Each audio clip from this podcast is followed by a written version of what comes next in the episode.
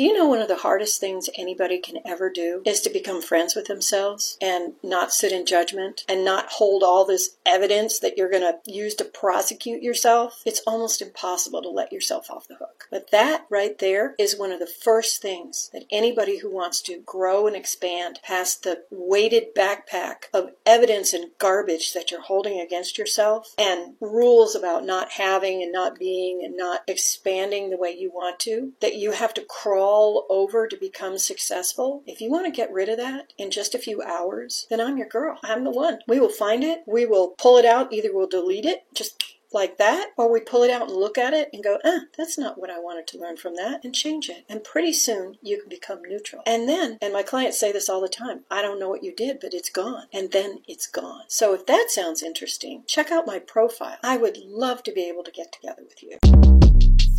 Shortcast Club